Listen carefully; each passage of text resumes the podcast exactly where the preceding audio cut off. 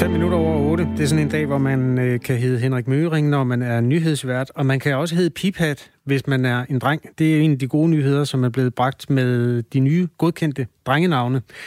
Det er ja. korrekt.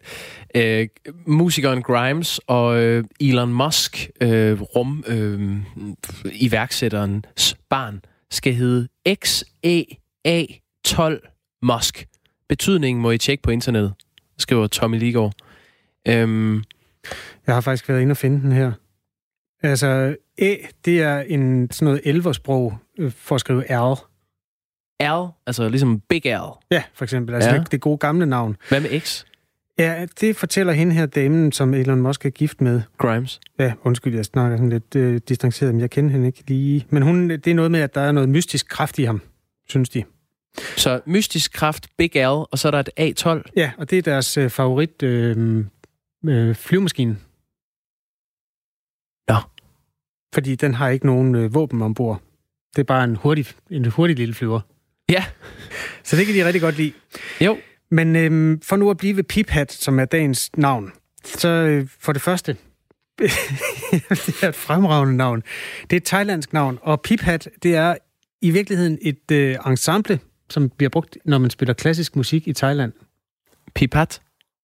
Ja, det lød faktisk meget tejt, det der. Jamen, det ved jeg ikke. Det var et forsøg. Så gik jeg ind, fordi nu, hvor, hvor jeg ligesom følte mig varm, øh, så tænkte jeg, at der må være mange gode drengenavne i Thailand, og jeg har fundet sådan et sted, hvor de bedste thai-drengenavne, de er samlet. Ja. Et af dem er for eksempel navnet Rune. Rune? Ja. ja. det er et meget thailandsk navn. Det betyder øh, happy, altså glad. Ja. Kolap. Ja. Hvad betyder det? Det betyder rosenblomst. Melder, øh, når jeg, piphat, det betyder så øh, et øh, ensemble. Ja, et ja, klassisk ja. Øh, orkester, ja. Rosenblomst, det er, altså her, det, nogen vil tænke, er det et pigenavn? Nej, det er et drengenavn. Mm. Det bedste af de thailandske drengenavn, jeg har fundet på listen her, det er Somporn. Åh oh, nej. Ved du, hvad det betyder? Mm-mm. det betyder øh, værdsættelse af værdi. Fedt. Ja, så Godt. smukt er det. Husk øh, at kalde alle drenge piphat i Danmark fra nu af. Der kommer et kæmpe boom. En gang om året skal man gå ind på den... Øh, altså, der er sådan noget, der hedder navnebarometeret inde ved Danmarks Statistik, og jeg håber, jeg håber, at vi om et år kan sidde og konstatere, at piphat boomer fra med 15. maj. Ja, det håber jeg også. Øhm, tilbage på sporet. I aftes, der øh, bød øh, øh både DR1 og øh, TV2 på øh, partilederdebat. Øh, men ikke nok med det, så udsendte Radikale Venstre også et nyt klimaudspil. Og det skal vi tale med dig om nu, Morten Østergaard. Godmorgen. Nå, der var ikke hul igennem til Morten Østergaard. Vi kan øh, holde den gående lidt ved at øh, konstatere, at den politiske debat, den har vi jo brugt, hvad vi kunne på øh, i løbet af morgenen her den blev ikke så ideologisk øh, tung, at man... Ah, altså, det var, der var ikke sådan en valgkamp. Altså, det lignede, det lignede en partilederdebat fra en valgkamp, men øh, det lød ikke som en. Er det ikke der, vi er? Jo. Altså, der var ikke der, de store knaster. Der, hvor der kom en form for ideologi på banen, der blev man egentlig sådan helt, man mærkede sådan blodet rulle en lille smule raskere i årene, fordi øh, det var der, man skulle disk- diskutere skattelettelser. Ja. En direkte rød klud selvfølgelig fra øh, Jakob Ellemann, øh, og et direkte spørgsmål rettet mod Mette Frederiksen. Og det er jo en tid, hvor jeg tror generelt ovenpå også de der meldinger fra Lars Løkke Rasmussen øh, op til sidste valgkamp om, at Venstre og Socialdemokraterne burde kunne finde hinanden, at man har haft, for at være helt ærlig, nogle gange lidt svært ved at se forskel på de to partier. Mm.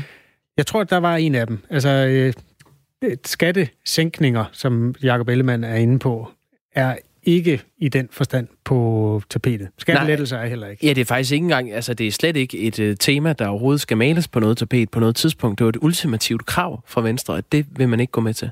Nej, skattestigning. Skattestigning. Nej. Men om, øh, om man så er klar til en skattelettelse? Mm, ja, okay. Det er jo selvfølgelig... Det der, hvor Mette Frederiksen står med et uh, bagland og et parlamentarisk grundlag, som i hvert fald ikke synes, man skal gå den vej. Hov, her har vi fået en sms fra Lars. Hvorfor er de radikale mere i radioen frem for andre partier? Det synes jeg faktisk... Det vil, må jeg svare? Eller har du et svar på redde hånd? Fordi det Jamen, synes jeg faktisk første, ikke, de er. okay, nej, godt nok. øh, vi, vi, har da, vi har da ofte øh, partier fra, eller, ja, andre partier med her i radioen.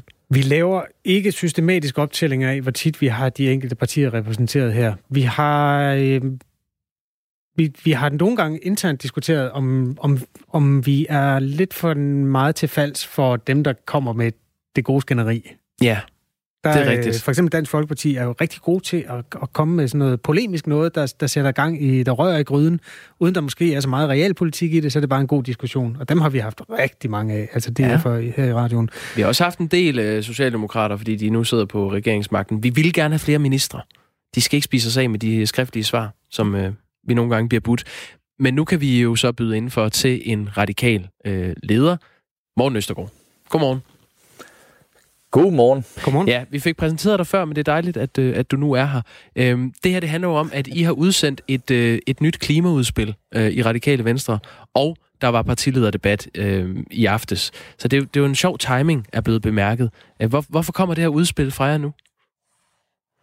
Jamen det gør det jo, fordi at øh, vi nu endelig kan sige, at vi har fuldstændig øh, styr på coronaepidemien. Vi er i gang med at afvikle de sidste restriktioner, og så handler det jo om, at øh, i mellemtiden er klimakrisen jo ikke blevet mindre, og det, øh, som nogen måske kan huske, var øh, konflikten med regeringen og radikale venstre før coronakrisen, var jo, at de ikke havde konkrete planer for øh, politiske beslutninger på klimaområdet her i foråret. Nu har vi i mellemtiden fået et løfte øh, fra statsministeren, som også blev gentaget i debatten i går, om at øh, vi skal lave en klimaaftale inden sommerferien. Og der spiller vi så ud med et bud på, hvad der kunne være den første store klimaaftale efter den historiske enighed om klimamålet.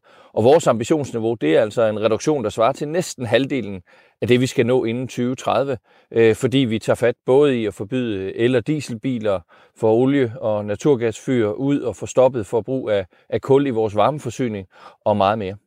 Tilbage i øh, februar, der stod I øh, også meget stejlt på, på klimapolitikken i forhold til den, øh, den siddende regering, og der sagde du blandt andet sådan her, Morten Østergaard. Hvis man svigter det fundament, der er lagt, og hvor vi har aftalt, at klimaloven skal følges umiddelbart efter en handlingsplan. Fordi man har travlt med at prioritere andre sager, så svigter man også den tillid, man øh, har fået af os ved at få lov til at danne regering, og så må samarbejdet ophøre. Der skulle altså en øh, klimahandlingsplan på plads inden grundlovsdag den 5. juni, ellers så, øh, så falder støtten fra jer. Er, er I fortsat villige til at vælte regeringen, hvis der ikke er faldet en, øh, en klimahandlingsplan øh, på plads inden grundlovsdag? Nu er Folketings øh, samlingen blev udvidet til resten af juni, så øh, vi giver lige regeringen de ekstra uger at arbejde med. Men okay. ellers så svaret det samme. Forskellen på den gang og nu er bare, at nu står vi med et konkret løfte fra statsministeren om, at der skal gennemføres en klimahandlingsplan, hvor det modsatte gjorde sig gældende efter utallige forsøg der i foråret. Så jeg er noget mere optimistisk nu, Øh, ironisk nok, fordi at øh, andre af de projekter, vi talte om dengang øh, på pensionsområdet blandt andet, jo er blevet udskudt af Socialdemokraterne, mens det, der står tilbage, det er så efter at have håndteret coronakrisen, at vi så skal tage fat om klimakrisen. Hvornår skal den så være på plads, den her klimahandlingsplan, før I Jamen, vælter regeringen? Fristen var jo hele tiden sat efter, når øh, Folketinget øh, går på sommerferie, og det gør man normalvis til øh, grundlovsdag. I år blev det så først med udgangen af juni, så, øh, så det er der. Så hvis vi går ind i juli, og der ikke ligger en klimahandlingsplan, øh, plan, som er forhandlet på plads, så vælter I regeringen? Ja, så har den ikke øh, længere vores opbakning. Jeg ser bare ikke noget behov for øh, øh, at køre den krasse retorik nu, øh, fordi at jeg jo har fået et løfte om, at øh, vi skal forhandle det her. Så må vi jo se, hvor langt det rækker. Vi har jo ikke 90 mandater, men vi viser i dag, at man kan nå halvdelen af Danmarks klimaudfordring. 9 millioner ton CO2-reduktion med beslutninger, vi tager nu. Så må vi jo se, hvor, hvor langt ambitionerne rækker hos de andre. Men uden en klimaaftale går det ikke. Hvordan kan det være, at du øh, står så stejlt på det øh, nu, altså her midt i en, øh, en krisesituation? Ja, nu er vi jo egentlig ikke midt i en krisesituation længere, men øh, derudover er det jo fordi, hvis man tænker over det, hvis vi for et år siden kunne have truffet beslutninger, der kunne have skærmet os imod coronakrisen, så tror jeg, alle ville sige, det skulle vi gøre. Men den mulighed havde vi ikke, for vi anede jo ikke, hvad der kom. Med klimaet forholdt det sig modsat. Der ved vi præcis, hvad konsekvenserne bliver, hvis vi ingenting gør. Vi ved også, hvad der skal til for at nå målet. Og derfor er det jo bare, at jeg siger, at man kan jo ikke bruge den ene krise som en undskyldning for ikke at gøre noget ved den anden. Klimaudfordringen er jo ikke blevet mindre, mens vi har bekæmpet corona. Jeg ved ikke, hvordan du definerer krise, Morten Østergaard. Om der er det 60.000 nye arbejdsløse. Vi har også lige brugt 300 milliarder, vi ikke havde, eller måske havde, men det som vi heller ville have brugt på noget andet. Er, er du helt sikker på, at vi er færdige med at være i krise? Nej, det er bestemt ikke, men jeg ser jo gode muligheder for, at man øh, kan bruge den grønne omstilling som vejen ud af krisen. Masser af de ting, vi foreslår i dag, vil jo kaste aktivitet ud i samfundet, når vi sænker elvarmeafgiften og øh, afgiften på virksomheders overskudsvarme, øh, ja, så vil det jo føre til investeringer i nye bæredygtige produktionsformer, og der skal jo håndværkere ud og lave det. Der er nogen, der skal producere øh, øh, de her varmepumper og alle de her ting. Så der er masser af økonomisk genrejsning i det her. Jeg siger bare, at genstarten af Danmark skal være grøn, for klimakrisen er ikke blevet mindre, mens vi har slået med corona. Lad os lige prøve at kigge på nogle af de øh, forslag, I har. Øh, I foreslår i Radikale, at forbyde salget af fossile biler, altså benzin- og dieselbiler, allerede i øh, 2025. Desuden så skal det offentlige med det samme udelukkende købe biler, busser, skraldebiler osv., der kører på øh, grønne alternativer til, til benzin. Og så foreslår jeg også, at oliefyr skal forbydes i 2025, og vil indføre en pulje på 900 millioner kroner, der kan give ejere en, øh, en pose penge for at udskifte oliefyr. Øhm, hvor skal de penge komme fra? Ja, de penge skal komme to steder fra. Det ene er, at vi foreslår, at vi afsætter øh, af det øh, råderum, der er i dansk økonomi, en øh, øh 20 milliarder frem til 2030 til investeringer i øh, den grønne omstilling. Så det er jo den fælles kasse. Men derudover foreslår vi også en grøn skattereform, som skal lægge en ensartet og stadig højere afgift på forurening, altså CO2. Og det betyder, at de indtægter, der kommer der, de skal jo gå tilbage til os som øh, privatpersoner, så vi ikke skal betale afgift af en elbil, eller til virksomhederne, sådan at øh, hvis de investerer i øh, at omlægge deres produktion til at være baseret på grøn strøm i stedet for fossil energi, ja, så slipper de billigere. Så det er jo ikke for at øge skatterne, men for at sikre, at det bedst kan betale sig at leve grønt og bliver dyrere at leve og producere øh, sort. Og det vurderer du, det, det er der råd til? Jamen det er der jo. Altså det er jo øh, for det første en finansiering, der hænger sammen. Øh, vi har et rådrum i dansk økonomi i de kommende år, blandt andet på grund af nogle af de beslutninger, vi har taget. Og så er det jo en skattereform, som gør, øh, er anbefalet af alle uafhængige øh, eksperter på det her område, som en motor i den grønne omstilling. Så øh, det hænger fint sammen. Men det det også gør, det er, at det skaber nogle job, der kan være med til at modvirke, at krisen bliver så dyb. Øh, det skaber nogle nye arbejdspladser der, hvor de gamle forsvandt. Og derfor er det også på kort sigt rigtig fornuftig politik. Man kan jo sætte det lidt op imod øh, andre forslag, der fyrer om ørerne. Øh, I går hørte vi halvering af moms og den slags ting. Og, og jeg afviser jo ikke, at vi skal gøre noget her på det helt korte sigt for at, at få alvor sætte gang i økonomien. Men jeg siger bare, at hvis man for 900 millioner kan få oliefyrene ud af øh, vores varmeforsyning, så har man taget et markant skridt frem mod et grønnere Danmark. Det er jo noget helt andet end at øh, bruge 40 milliarder på i en kort periode og sige til folk, at de kan slippe med halv moms. Det kommer der ikke meget CO2-reduktion ud af. Det øh, udspil, øh, I kom med, det fordeler sig over otte områder, og så skriver I, at de kan tilsammen levere næsten halvdelen af de drivhusgasreduktioner, øh, vi mangler inden 2030. Øh, det er jo om 10 år, og I skriver næsten halvdelen. Er, er det ambitiøst nok? Det vi har været inspireret af, det er Klimarådet, som har opregnet en række beslutninger, som man bør tage med det samme. Dels fordi nogle af dem er, øh, kan man sige, helt på den flade hånd, og dels fordi nogle af dem kommer til at tage noget tid, før de har en effekt. Det, der er helt på den flade hånd, det er at stoppe med at bruge kul i vores varmeforsyning fra 2025. Øh, men det, der tager noget tid for at have en effekt, det er, hvis man øh, øh, for eksempel øh, fremrykker øh, havvindmølleparker, så vi har mere øh, øh, grøn strøm at bruge af, øh, og nogle af de beslutninger. Øh, og, og det er jo det, der gør, at det her det er den rigtige mængde beslutninger at tage nu. Så er der ting, vi skal udvikle og blive klogere på i de kommende år, som kan lægges til. Men, men lad os nu se, hvad andre spiller ud med. Jeg tror, øh, man vil se, at det her det er et ret ambitiøst bud på den første store klimaaftale af mange. Der er en, der skriver det, det til jeres øh, forslag omkring det her med, at øh, det offentlige øh, skal med det samme udelukkende købe biler, busser, skraldebiler osv., der kører på grønne alternativer til benzin.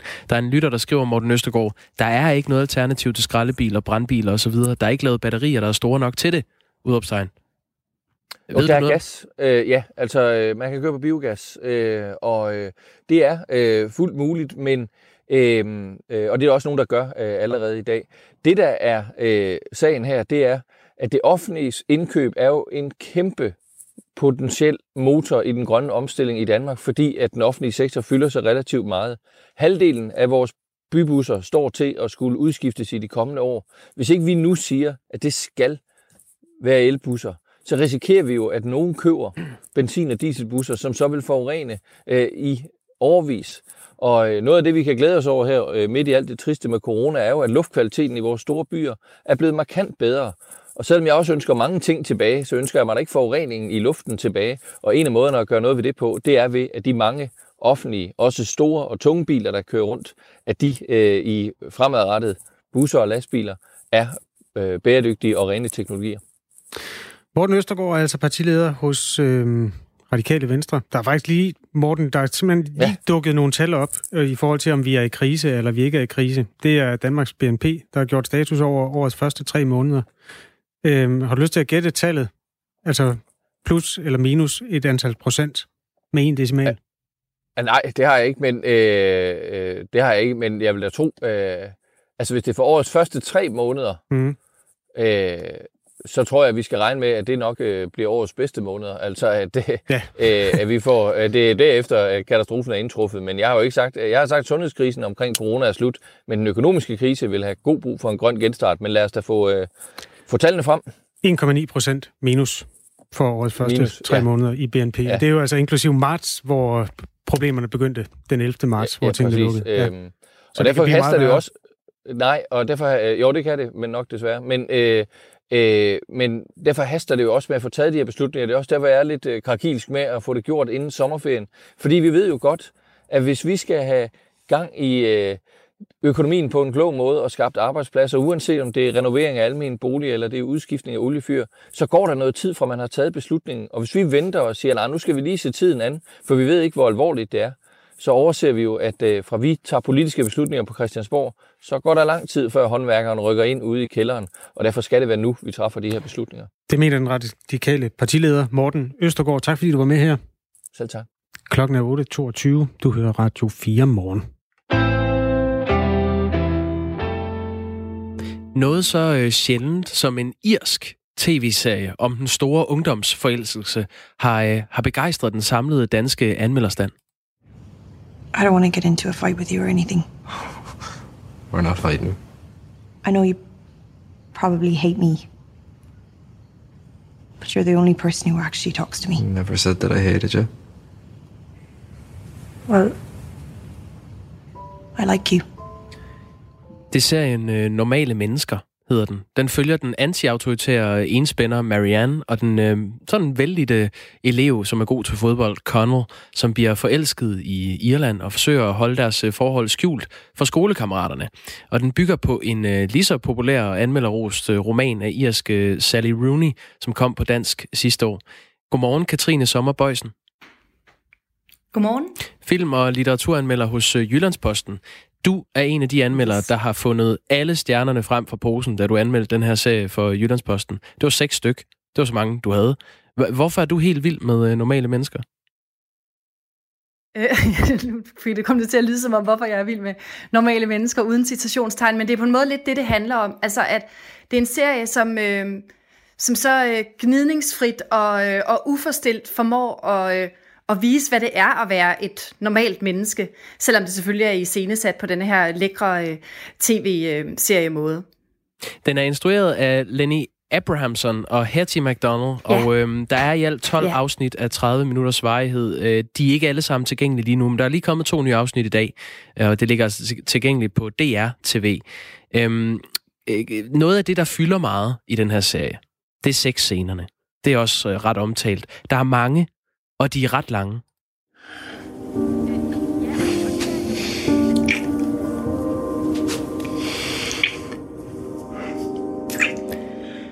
Det her det er en øh, scene, hvor øh, de to hovedpersoner har øh, sex for første gang, og den her scene, den var, og jeg tæller næsten 10 minutter. Uh, vi kan faktisk bruge den som underlæg her resten af interviewet, Katrine Sommerbøjsen. Uh, hvad, hvad det bliver måske lige lovligt lummert. Sådan noget lidt smaskeri i baggrunden. ja. hvad, hvad, hvad betyder de her seks uh, scener for, for serien? Jamen det, det er, øhm, i, i min anmeldelse af serien lagde jeg vægt på, at den på, på alle, alle parametre er en fuldstændig fantastisk filmatisering. Altså det er jo en, en gengivelse af en roman. Øh, men det er også en, et værk, der står øh, som et mesterværk i egen ret, altså som en tv-serie. Og det gør den blandt andet, fordi instruktørerne har, øh, har valgt et så, øh, et så sådan klart snit i forhold til Hov, der forsvandt Katrine Sommerbøjsen, og der er kun uh, smaskeriet i baggrunden. Prøv op med det, Kasper. Minutter er 10 minutter. Der, der var jo. Der var du, uh, Katrine. Vældig længe. Du, uh, Nå, undskyld. du faldt lige ud. Forsvandt jeg? Ja, til Nå, gengæld så fik undskyld. vi lidt Ja, det kan sex i baggrunden her. Det ligger der stadig. Jeg prøver lige at, at finde et sted, hvor der er bedre internetforbindelse. Øh, nej, det jeg vil sige, det var, at, at øh, ud af et, et uh, tv-serieafsnit på øh, 30 minutter, at 10 minutter er jo virkelig, virkelig lang tid. Ikke? Ja. Og øh, det har instruktørerne besluttet sig for, eller prioriteret, som en... Øh, som den måde, altså det, det kropslige bliver det intime på mange måder, og det er også det sted, hvor Connell og Marianne, de to hovedpersoner, kan mødes, øh, hvor øh, klasseskældene og de økonomiske forskelle og de sociale hierarkier omkring den bliver nedbrudt. Noget af det, jeg har bidt mærke i, når jeg har set den her serie, det er, at øh, det hele er meget naturligt. Altså, de, de spiller ekstremt øh, godt, skuespillerne, mm. og scenerne, øh, det er som om, de, de har afsat den tid, det tager. Altså med akavede blikke, ja. øh, tunge vejrtrækninger, ja. øh, sådan noget. Det hele er med. Ja. Der bliver ikke sådan hårdt klippet i den. Hvordan vil du beskrive den stemning, der er i normale mennesker, altså serien?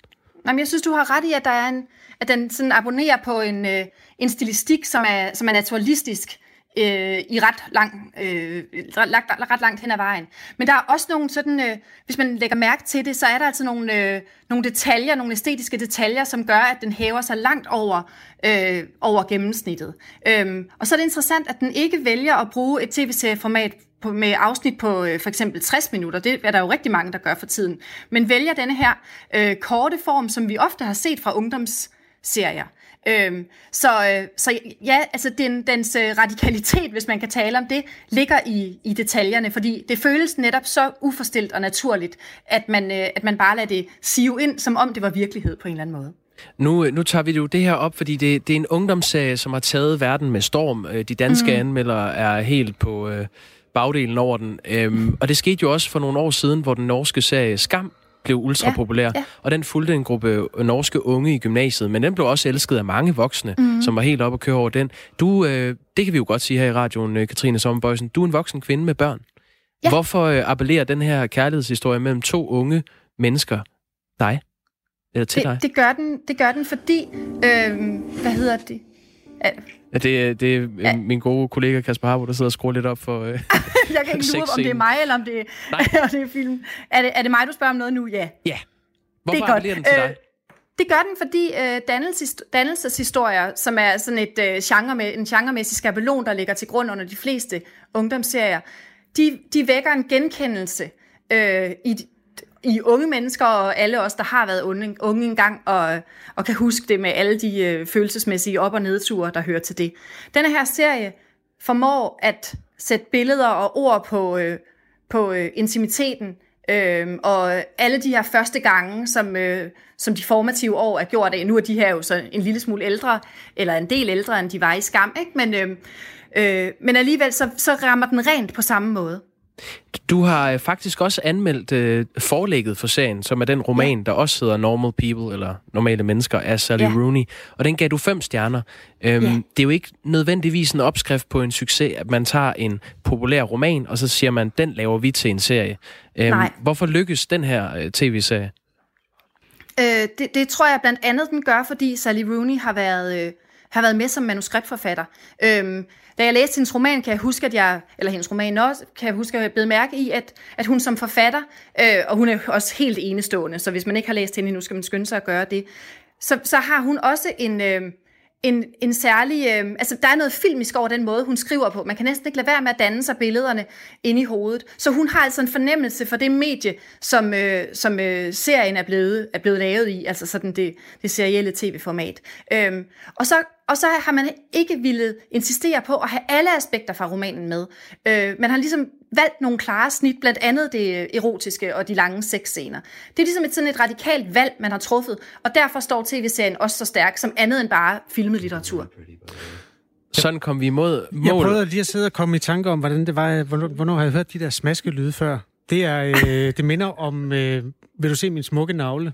Den scene, hvor de sidder og snaver i en båd. Kan du huske den, Katrine? Ja, det kan jeg sagtens huske. Ja, det er mit pinligste ungdomsminde. Ja, det er først, ja. første gang siden øh, 1980'erne, at der er blevet smasket så meget. Jamen, øh, alle sidder og rødmer. Lad os øh, gå ud af det her interview på den måde. Øh, Katrine Sommerbøjsen, film- og litteraturanmelder hos Jyllandsposten. Tak fordi du var med. Selv tak.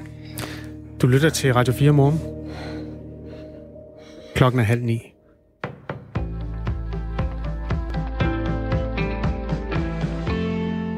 Økonomien skrumpede i årets første tre måneder, hvor coronaudbruddet for alvor ramte landet helt præcist. Krympede den med 1,9 procent i første kvartal.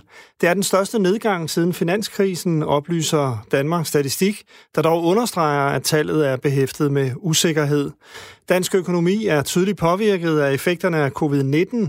Det viser sig især i områder, der er påvirket af nedlukningen i marts, særligt for persontransport, hoteller og restauranter, offentlige tjenester, kultur og fritid, skriver Danmarks Statistik. Omvendt ses ingen tydelige tegn på nedgang i de vareproducerende erhverv, som landbrug, industri og byggeri, lyder det. Den danske virksomhed Nilfisk, der især er kendt for støvsugere, nedlægger 250 stillinger.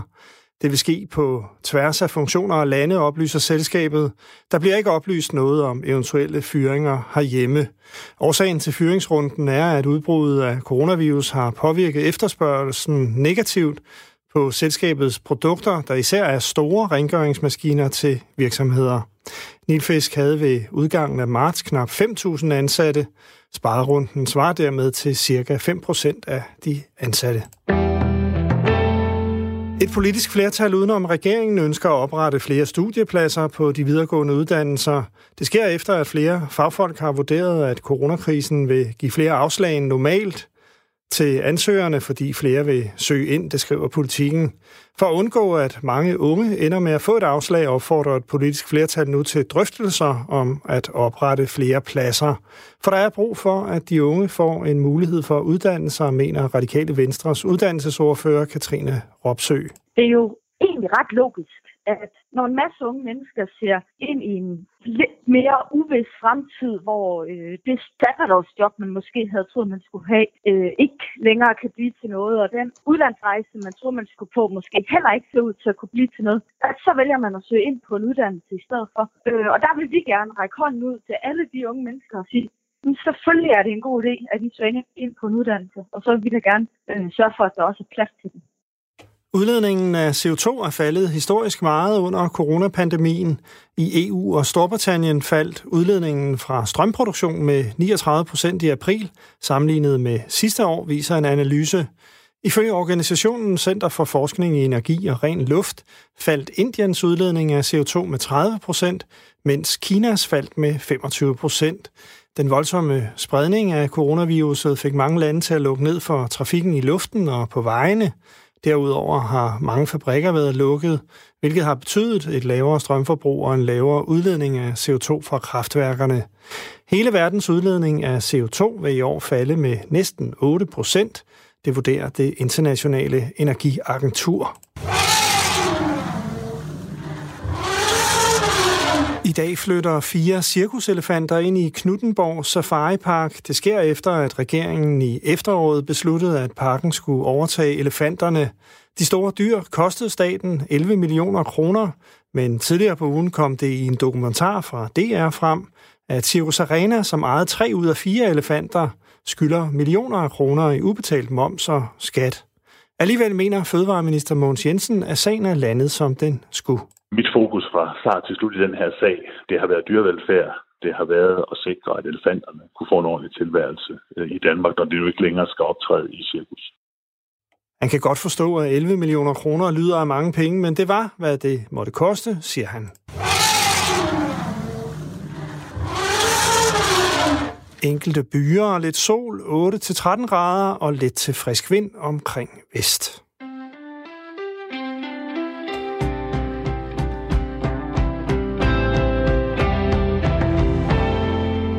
Skal faktisk i dybden med de der elefanter nu. Det er en mystisk sag. Mm, øhm, sag mest mystisk. Ja, altså... Det var dengang, vi kunne grine af det. Det var Mette Frederiksen. Altså, døde hele folketinget. det er altså faktisk øh, et ret dejligt klip. Ja, men det er det med kamelen Ali og så de der elefanter. Ja, og Ali er skrevet ud af fortællingen. Nu er vi simpelthen tilbage ved de fire elefanter, som vel også var, øh, hvad skal man sige, rygsøjlen i den store handel, der blev indgået mellem den danske stat mm-hmm. og Circus Arena. Ja, og lige om lidt, så har vi uh, Mogens Jensen på, øhm, til, altså minister for, for fødevare, fiskeri og ligestilling, og minister for nordisk samarbejde. Han har en, en stor portefølje. Øhm, han har kun fem minutter, og så skal vi bare lige høre, hvorfor Altså, hvorfor har man givet 11 millioner kroner for de her elefanter, når Circus Arena i forvejen skylder 20 millioner til staten? Ja, det er, øh, det er simpelthen en, øh, en, en sag, som jeg tror, mange øh, interesserer sig for. Fordi den danske stat aldrig har købt elefanter før. Øh, jeg tror lige, vi kan måske lige høre et klip med Benny, Benny Berdino, der er cirkusdirektør i Circus Arena. Spanien. Det var en anden cirkusmand, der havde haft dem, og han havde fået nogle år på banen og kunne ikke længere magte det. Og så gav han dem videre til os her. Altså, I fik dem gratis? Ja, det kostede lidt at få transporteret dem herned. Ja, og I fik dem gratis sponsoreret? Ja, ja. Du må ikke handle med dyr ellers. Nej, og det var altså grunden til, at Circus Arena fik de her dyr øhm, gratis, fordi man må ikke handle med elefanter. Jeg ved ikke, om vi er så heldige, at vi har Mogens Jensen med. Det er meget spændende. Vi venter simpelthen på, at han, øh, at han ringer ind til os. Han har lige et hul, og så har han lige øh, givet tilsavn om, at han stiller beredvilligt op og svarer på de her spørgsmål, vi har til ham. Øh, ja. Det, øh, man kan sige... Ej, ved du hvad, jeg, jeg gider simpelthen ikke træde vand på den historie. Jeg tror bare, vi lige parkerer den et øjeblik, og så ser vi om... du gider ikke vente på Mons? Jamen, jeg gider godt at vente på, men er det ikke øh, bedre, er lytterne ikke bedre tjent med, at vi lige tager et eller andet lille nedslag? Jo, det er da godt men være. Man havde vist kun fem minutter. Ja, det er det, er det, vi rigtigt. er lidt i hænderne på. Øh, den kære Mogens Jensen. Hvis du, havde, hvis du skyldte mig 20 millioner, og jeg købte noget af dig. Til en værdi af 11 millioner, så vil jeg rette knitter nu. Det kunne Ja, godt jeg, være jeg, Mogens Jensen. jeg, kan bedre, jeg kan bedre se det for mig, hvis det er 20 kroner og, og 11 kroner. Altså, hvis du skylder mig 20 kroner, og jeg køber noget af dig for 11 kroner, så skal du bare mobile pay mig 9 kroner. Ja, sådan vil vi løse det normalt, ikke? Ja, hvordan gør vi ellers, Mogens Jensen? Jamen lad os finde ud af Hallo, det. hallo. Hallo, hallo. Godmorgen og velkommen til. Jo, tak for det. Vi, bliver, øh, vi har lige fem minutter med dig, og vi bliver nødt til at kaste lidt lys over de fire elefanter. For det første, altså nu, vi spoler lige tilbage. Hvorfor var det, det overhovedet var statens ansvar at købe de fire elefanter? Det kom så af, at øh, flertallet i Folketinget øh, vedtog en lovgivning, øh, at vilde dyr skal forbydes i øh, cirkus. Øh, og øh, der blev der skabt usikkerhed omkring øh, de her elefanters fremtid. Lov var ikke vedtaget på det pågældende tidspunkt endnu, men nu var det ikke længere i fremtiden muligt at have elefanter i cirkus, og der var også nogle øh, reaktioner fra publikum med demonstrationer mod, at man ikke ville have elefanter i, i cirkus, og det gjorde jo, at man ligesom fra øh, Folketingets side, og det var under den øh, daværende regering, sagde, øh, vi er nødt til at gøre noget så for at hjælpe med at få de her elefanter ud øh, af cirkus, fordi alternativet til, at de skulle øh, øh, øh, købes af staten, ville være, at man skulle sælge dem til et andet cirkus, hvor de kunne komme til at leve den samme øh, tilværelse, måske endda under dårligere vilkår et sted i, i udlandet. Så det gjorde jo, ja. at, øh, at man under den tidligere regering i gang satte et forløb omkring øh, det her, sådan at vi kunne hjælpe elefanterne med at få en, en god vel, velfærd og en god, øh, en god fremtid. De, de kan jo leve 30 år endnu. Ja, og nu er det vores Øh. alle sammen. De kostede 11 millioner. Det, der kom frem i DR's øh, tv-program, Store Store Nummer, det er, at øh, de ifølge cirkusdirektør Benny, Benny Berdino, cirkusdirektør i Circus Arena, havde været gratis. De kom fra Spanien. Det var en anden cirkusmand, der havde haft dem, og han havde fået nogle år på banen og kunne ikke længere magte det. Og så gav han dem videre til os her. Altså, I fik dem gratis? Ja, det kostede lidt at få transporteret dem herned. Ja, og I fik dem gratis sponsoreret? Ja, ja. Du må ikke handle med dyr ellers. Det fremstår jo som en lidt dårlig handel, at man skal betale 11 millioner kroner for nogle dyr, som de har fået gratis. Mogens Jensen, øh, havde du den oplysning, da de 11 millioner kroner blev skrevet ud? Jeg havde ikke nogen oplysning om, øh, hvordan de i sin tid øh, har øh, erhvervet sig de her øh, elefanter. Øh, men vi har jo taget en markedspris på den, og det havde man gjort i ministeriet. Jeg var jo ikke minister på det tidspunkt. Man kunne ud og, og hvad er markedsprisen på, øh, på sådan en elefant. Øh, hvis nu de skulle sælge den til et andet cirkus, hvad ville de så kunne få øh, for den? Og det var det, der lagde, lagde til grund for de 7 millioner kroner. Og så øh, har man så valgt øh, fra Folketingets side fra, fra, fra, fra min side at gå ind og sige, okay, den periode, hvor der er usikkerhed omkring øh, deres, øh, øh deres fremtid, og man ikke kunne anvende den i cirkus, så har man betalt yderligere for den øh, pasning, foder og så videre, der har været den periode. Og det er altså givet det beløb på de 11 millioner øh, kroner. Okay, øhm, hvis vi nu bare så siger, at det er en færre pris, så er der stadigvæk noget, der virker lidt unfair, og det er, Circus Arena skylder 20 millioner kroner i moms til den danske stat. Øh, og vi har jo så givet, altså vi, som i dig og mig og alle andre i det her land, har givet penge for de her elefanter, i stedet for at modregne dem i den gæld, som Arena havde. Hvordan kan det hænge sammen?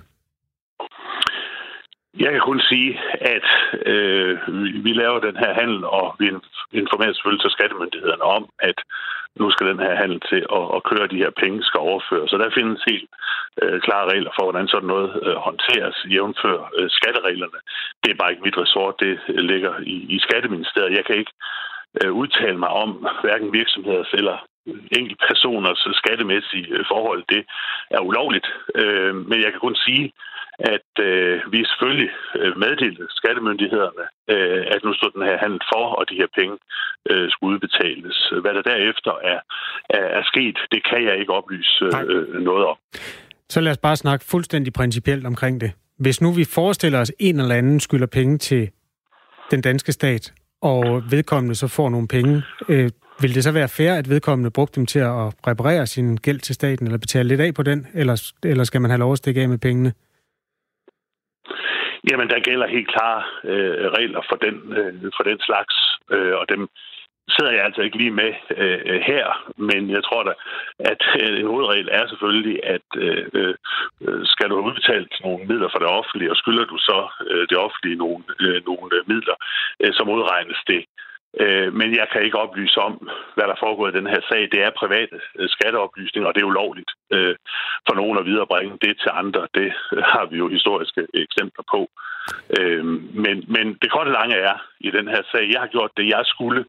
Mit udgangspunkt øh, var selvfølgelig elefanternes velfærd, sørge for, at de kom ud af nogle forhold, hvor de øh, havde det dårligt, mm. og, og, få, og kunne få en bedre fremtid. Og jeg har gjort det, jeg skulle i den sag øh, meddelt øh, skattemyndighederne, at den her handel øh, er foregået. Sidste spørgsmål, Mogens Jensen, fordi vi havde kun fem minutter, men det er, det er lige tækket ind fra en fyr, der hedder Jens, der har skrevet en sms til os. Hvorfor må staten egentlig handle med dyr? Det er jo ulovligt. Der er ikke foregået noget som helst øh, ulovligt i, øh, i den her sag. Øh, men, men det jeg i hvert fald vil sige på en dag som i dag, hvor nu elefanterne de øh, ankommer til Knuttenborg, øh, det er, at jeg glæder mig øh, på, på, på deres vegne. Sådan set også på danskernes vegne, fordi nu bliver der mulighed for at se de her elefanter i nogle helt, helt andre omgivelser. 140.000 kvadratmeter øh, har de at bolle sig på ned i Knuttenborg. Og det er jo sådan en fremtid, de her øh, fantastisk flotte dyr øh, fortjener de næste 30 år og ikke stadigvæk skulle, skulle henslæbe en, en tilværelse i øh, cirkus. Så det er jeg utrolig glad for. Danmarks eneste åbne zoologiske have, PT i øvrigt. Mogens Jensen, tak fordi du var med. Tak selv minister for Fødevare, Fiskeri, Ligestilling, Nordisk Samarbejde og Elefanter. Klokken er 8.43. Ja, øh, 140.000 kvadratmeter får de at bolde sig på, de kære elefanter i Knuttenborg. Uh, øh, nu skal vi til en historie om nogle unge, som til sommer får lidt færre kvadratmeter, men dog stadig mange og bolder sig på. Det er i Nordjylland. Uh, Skyland Beach Festival denne sommer. De planlægger at samle 3.000 unge mennesker på stranden i Østerhurup. Uh, målgruppen til den her store campinglejr, det er unge fra 17 til 25 år, der vil nyde kombinationen af sol, sommer og alkohol. Det skriver TV2. Godmorgen, Bjørn Pedersen. Godmorgen. Ejer og direktør af Skyland Beach Festival. Øhm, hvorfor afholder I det her arrangement? Det gør vi, fordi at øh, vi har fået et brev fra Sundhedsstyrelsen, at de vurderer, at øh, det er sundhedsmæssigt forsvarligt at holde campingpladser åben. Og øh, vi vil have lavet en festival til at starte med. Men efter at regeringen lukkede ned for alle festivaler, inklusive vores festival, så har vi aflyst vi, og så har vi lavet en plan B, der er ganske almindelig camping for unge mennesker. Derfor holder vi åben. Der har øh, under hele den her coronakrise øh, har det været lovligt for landets campingpladser at holde åbent, men mange valgte alligevel frivilligt at, at lukke ned i marts for at udvise samfundssind, som vi blev opfordret til af statsministeren. Øhm, I vil jo øh, til det her arrangement øh, Øh, have omkring 30 vagter til at passe på øh, op mod 3.000 øh, unge mennesker. Det er altså potentielt 100 fulde unge mennesker per snude. Øhm, TV2 har, til TV2 har Jan Pravsgaard Christensen, som er professor ved Institut for Immunologi og Mikrobiologi på Københavns Universitet, sagt, at, citat, det er en farlig øvelse, og det er mange dage at samle så mange folk. Over tid falder folks overvågenhed. Jeg siger ikke, det går galt, men der er mange ting, der taler for, at projektet kan gå galt. Øhm, Bjørn Pedersen, hvorfor er I villige til at, at på den måde gamble med, med smittefaren? Jamen, det er, jo, det er jo svært, igen, hvis jeg skal henvise til, til det brev, jeg har fået fra Simon øh, Kollerup, hvor han ligesom siger, at det er sundhedsmæssigt forsvarligt. Så, så, så, er, det, så er det jo en forskelsbehandling, om han, hvis det er, man siger, okay, gamle mennesker, familier, må gerne tage på camping. Vi vil også have plads til 3.000 en ganske almindelig sommerdag her på pladsen.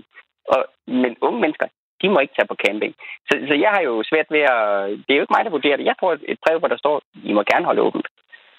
Hvad, hvad er det for nogle tiltag, I vil sætte i søen, ud over de her 30 vagter, der skal passe på 3.000 gæster? 30 vagter, der skal passe på, det var sikkerhedsvagter. Vi har jo også det, vi kalder hegnsvagter på sådan en øh, festival, en camp her, der bare passer på områderne. Vi, vi laver forskellige områder, hvor de unge mennesker, de må øh, samles. Nu skal vi huske, der er 50 dage til, så der må de samles maks 50 personer, håber vi på, til, til når vi åbner op der til, til 1. juli. Ja, det bliver mellem 30 og 50 af meldingen. Ja. ja, ja. Så, og derfor så vi har lavet små hyggelige områder, hvor, øh, hvor det er camping, hvor man kan komme op med, hvor de kan komme op med deres soundbox og øh, have deres egen kasse øl med, og så kan de lave deres egen lille fest i små områder.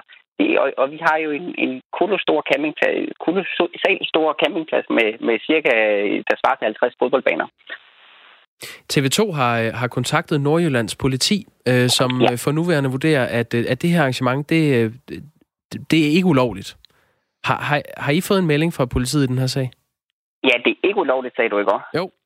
Jo, jamen, øh, jeg har ikke lige fået det sidste view, men jeg havde møde med politiet for to dage siden, og, og han kom og var lidt uforberedt. Han troede, vi ville holde diskotek åben også på pladsen. Og så siger han, nej, læs nu, hvad der står i vores plan B på hjemmesiden. Det er uden diskoteket, det er ganske almindelig camping for unge mennesker. Så siger han, nå, jamen, så er det jo en anden situation. Så må I jo faktisk gerne. Han vil bare tage det med hjem til deres jurister og høre, at, at det er i orden. Og det er der, den ligger nu. Hvad, hvad håber I øh, optimalt set på, øh, Bjørn Pedersen? Jamen, vi håber på, at, øh, at vi får lov til at åbne op her til sommer. Vi har så mange øh, bookinger inde, og vi har rigtig mange unge mennesker, der synes, det er det fedeste, vi gør for dem her, og virkelig tak for, at vi redder deres sommerferie. Og nu hvor Sundhedsstyrelsen så siger, at, øh, at det kan de ikke umiddelbart se nogen øh, problemer i, er der så noget, ja. du er bekymret for, når du samler 3.000 unge mennesker, som skal nyde ja. kombinationen af sol, sommer og alkohol? Ja, jeg er da bekymret for, at det går galt, men, men til gengæld så har vi også forberedt os nu her et år på, at det ikke går galt øh, nu med det her. Og, og derfor så, øh, så jeg, er ikke, jeg er ikke nervøs for, at, at, at det ikke nok skal gå godt, men øh, vi, vi gør alt, hvad vi kan i hvert fald heroppe også, og der er stadig 50 dage til, vi åbner. Det er det, der er. Hvor mange billetter er der tilbage? Der er cirka, vi er ved at være nede på 800 i den ene uge og 500 i den anden uge, så vi nærmer os fuldt hus. Bjørn Pedersen, ejer og direktør af Skyland Beach Festival. Tak fordi du var med her til morgen. Velbekomme. Hej du. Hej hej. Hej. Klokken er 12 minutter i 9. Det er fredag den 15. maj. Vi befinder os lige midt i... Ah, det må være i morgen, der teknisk set er lige midt i maj. Men altså en, øh, en tid, hvor Danmark lyser op af fest og festivalsæsonen på en eller anden måde, mm. finder vej alligevel, kunne det lyde til. Inden vi skal ombord i en anden historie, der handler om lige præcis det her, så øhm, kunne jeg godt tænke mig at spille lidt flere klip fra den der afsluttende jeg har runde. Bare siddet og ventet på det. Ja, vi har tidligere været øh, en lille smule ombord i den. Altså, man samlede jo partilederne i går for at diskutere politik. Den afsluttende runde, som øh, DR og TV2 øh, lavede det der dejlige program med Ask Rostrup og Cecilie Bæk som værter. Det blev sendt fra Statens Museum for Kunst på Østerbro. Øh, der øh, eller København K, er det det? Bane Kongens Have? Postnummer... Mm, det er vel øh, i virkeligheden lige på grænsen. Ja, anyway, det var Statens Museum, der er kun et.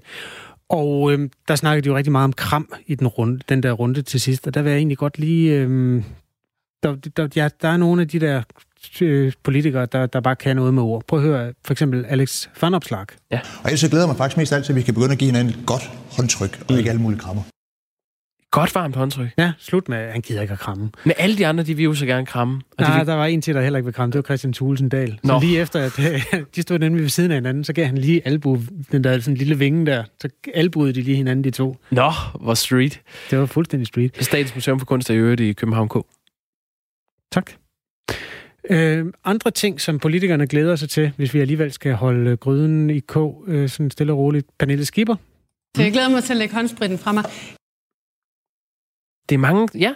Det tror jeg da også, vi alle sammen glæder sig til. Men det, hører hov faktisk. Det skal hun måske ikke gøre. Nå, man kan da godt glæde sig til, at man ikke skal spritte hænder i mere. Jo, men det skal man da gøre. Der er nogle ting, der er kommet for at blive. Ja, man kan jo også vaske hænder, teknisk set, ikke? Jo, hvis man har en håndvask.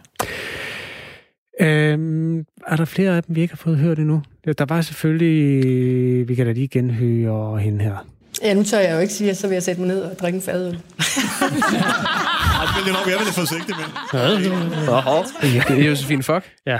Øhm, må jeg øh, diske op med en anekdote, jeg dog ikke har noget lyd på, men øh, Cecilie Bæk, øh, den øh, gode tv-vært fra TV2, hun, øh, hun spurgte ind til Christian Thulesen Dahl og det her med, med grænsen til Tyskland, om den skal åbnes. Og så sagde Christian Thulesen Dahl, nu ved jeg, Cecilie, at vi to, vi har øh, brugt en hel del tid over ved den jyske vestkyst. Vi ved godt, hvordan der er derovre, og at tyskerne, de kommer bare gående med deres hunde, og de er ellers nogle fredelige mennesker, der kommer der, de smitter ikke nogen. Og så sagde Cecilie Bæk, ja, vi har da stået og kysset nogle tyskere nede på stranden. Så du det ikke? Nej. Hvad Nå. er det? det godeste, så smider hun ham under bussen. Den eller de mest under akavede stemning. Nej, Thulesen Dahl, han, han kryber ud af den og siger, det, det jeg har ikke noget med mig at gøre. Og hun siger, nej, det, var, det, var, det var vist mig, der, der snavede en tysker på stranden eller et eller andet. What? Og den, den får bare lov til at hænge. Så griner de andre partiledere.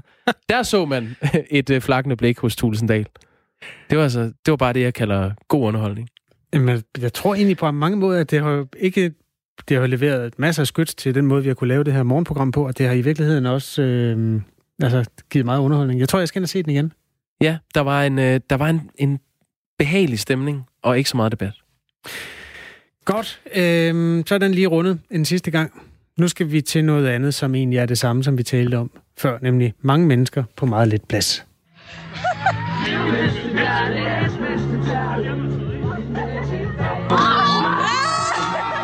Det er lyden af nogle Instagram-videoer, som, øh, ja, det lyder som gamle dage, dengang, hvor man kunne kramme og alt muligt, men øh, det er faktisk fra sidste skoledag inden læseferien, hvor 400-500 3.G'ere i onsdags fejrede sidste skoledag, øh, ja, inden læseferien.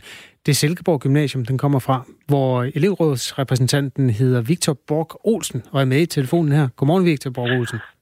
Godmorgen. Hvor langt er det, der skal være mellem folk for at undgå smitte? Jamen, det er jo, det er jo lønnet til en meter nu. Øhm, på videoen her, der er der nogen, der står rimelig tæt. Nogle løfter endda hinanden. Det er virkelig svært at gøre, mens man har en meter mellem hinanden. Ja, det er det. Øh, selvfølgelig er det det. Hvorfor gør I det, når I godt kender anbefalingerne? Vi gør det, fordi at vi, øh, vi, vi, vi vil bare gerne fejre, tror jeg, for at være helt ærlig. Mm. Øh, vi, vi går og har en hverdag, hvor vi føler os glemt af politikerne. Nu er vi endelig for første gang blevet nævnt her i går. Øh, men vi har siddet til pressemøde til pressemøde øh, og været i tvivl om, hvad det var, vi skulle. Jeg mindes stadig, da vi tredje gang, vi skulle starte i skole igen, der blev vi ikke engang nævnt. Vi, øh, vi, har, vi har kæmpet så meget i tre år, øh, og vi får ikke nogen retningslinjer, retningslinjer at vide. Øh, det retfærdiggør ikke, at vi laver vores egne og bryder de retningslinjer, der er. Men vi vil bare gerne have noget mere at vide. Øh, ellers så sender det ud i det her. Okay. Altså, ja, de der retningslinjer har vi jo fået at vide. Hvad, hvad, hvad var det ved dem, I ikke forstod? Altså det med en meter imellem sig, for eksempel? Jamen, det, det, er ikke, det, det, er ikke, det er ikke de retningslinjer, jeg tænker på. Jeg tænker på retningslinjer i forhold til studenterkørsel, og retningslinjer i forhold til, hvad, ligesom, hvad vi må. Det er, ikke, det er ikke særlig specificeret i forhold til os. Nej, de er jo heller ikke helt færdige med at tænke over det. Man kunne høre det i partilederdebatten i går, at øh, det er Ja, stadig til forhandling. Øhm, når Sundby Gymnasium og HF, det ligger jo på Aalborg-kanten, havde også planlagt at fejre årets afgangselever. Øhm, der var inviteret til et stort arrangement i skolens kantine, men det blev droppet i onsdags efter et øh, møde med Nordjyllands politi. Mm. Øhm, ved du, om jeres arrangement var lovligt? Det var, jeg troede, det var. Øhm, altså arrangementet foregik jo på idrætspladsen på skolens område, og ja. gymnasiets rektor, som har talt med Midt- og Vestjyllands politi, siger også, at det er lovligt, men altså, der er jo et forsamlingsforbud på 10 personer for at kontrollere smittespredningen. Hvorfor tager I så ja. lidt på det? Jamen, det, der er jo for det første er der nogle andre retningslinjer, når man går i skole. Og jeg synes sådan helt seriøst ikke, at vi har, vi har brudt nogle regler i forhold til, i forhold til for eksempel, når man går ind i supermarkedet. Jeg synes, jeg ser folk, der går meget tættere. Jeg synes, at øh, jeg generelt ser folk, der er tæt på hinanden. Jeg, har, jeg synes ikke, det her det er det værste, der er sket. Nej, det er måske ikke det aller værste, der er sket, men der kan jo godt være en, en overtrædelse af det alligevel. Ja, og det ser jeg heller ikke, der ikke er. Men altså, jeg kan, jeg kan ikke forstå, at der skal sætte så meget fokus på det hele tiden. Øh, Jeg, synes- jeg, synes, jeg synes helt seriøst, der bliver sat fokus på det helt forkerte. Okay. Hvor, hvorfor er det forkert at sætte fokus på det? Jeg, Altså, jeg, jeg synes, det er forkert at sætte fokus på det, den måde, jeg sætter, sætter det fokus på i. Jeg synes, i stedet for, at der skulle, mere, skulle blive sat fokus på, at, altså, at det måske, altså det, det er et råb, altså det, det, det er et råb om, at vi gerne vil blive set, vi vil gerne blive hørt. Jeg kan godt forstå, at I er rigtig trætte af, at der er så meget uklarhed omkring den der studenterkørsel. Jeg synes også, det er synd for jer. Øhm, øh, men reglerne gælder jo stadigvæk. Ja, det ved jeg også godt, og det siger jeg heller ikke, de gør. Det, det, så, så er det sådan en kæmpe misforståelse. Jeg siger ikke, at vi ikke skal følge reglerne, eller, eller vi hæver over reglerne. Fordi at det, det var en fejl. Øh, det skulle ikke gået så vidt. Men nu, nu var jeg der også selv. Mm. Og det var ikke fordi, at vi alle sammen gik og, øh, og gik bare hinanden. Øh, det, var, det var, hvis jeg husker rigtigt, og nu var jeg der, så jeg er ret sikker på, at jeg ved det, så tror jeg, jeg så omkring tre mennesker, der blev løftet. Ja, okay. Det er jo så tre mere end nul, ikke? Ja, det øhm, ved aftens partilederdebat, der var partierne enige om, at de skal have tillid til, at I unge sagtens kan finde ud af at indordne restriktionerne. Statsminister Mette Frederiksen, hun sagde sådan her. De danske unge opfører sig rigtig, rigtig godt under det her. Og det har jeg også stor tillid til, at de vil blive ved med at gøre. I vil gerne på dagsordenen, det er I kommet nu. Øhm, der var også en diskussion i øvrigt af, om I må drikke. Det ved jeg ikke, om du var, var du med på det tidspunkt, hvor Josefine Fock fra Alternativet, hun lancerede den teori, at det kunne lade sig gøre uden alkohol? Nej, det var det så ikke. Jeg tror faktisk, jeg har klippet et eller andet sted. Mm-mm. Lige to sekunder. Nå, øh, for jeg spørger så imens, bare rent faktuelt, kan det lade sig gøre at gennemføre studenterkørsel uden alkohol? Det kan det jo godt. Jeg tror, det er, at vi bare kommer til at drikke. Øh, jeg på et eller andet punkt, så tror jeg, ligesom vi alle har accepteret, at vi ikke kommer i byen. Øh, men jeg tror, det, det næstbedste er jo bare, at vi kommer ud i studenterkørsel. Vi, vi er jo stadig en klasse, og vi, stadig, vi kender hinanden super godt. Øh, så jeg tror godt, man kan, man kan sagtens have det sjovt uden alkohol. Havde I det sjovt, det uden, øh, havde I det sjovt uden alkohol der på, på de videoer, der ligger på Instagram? Ja, lige præcis. Det var, der, var, der, der gik vi ikke rundt og drik. Vi var i skole.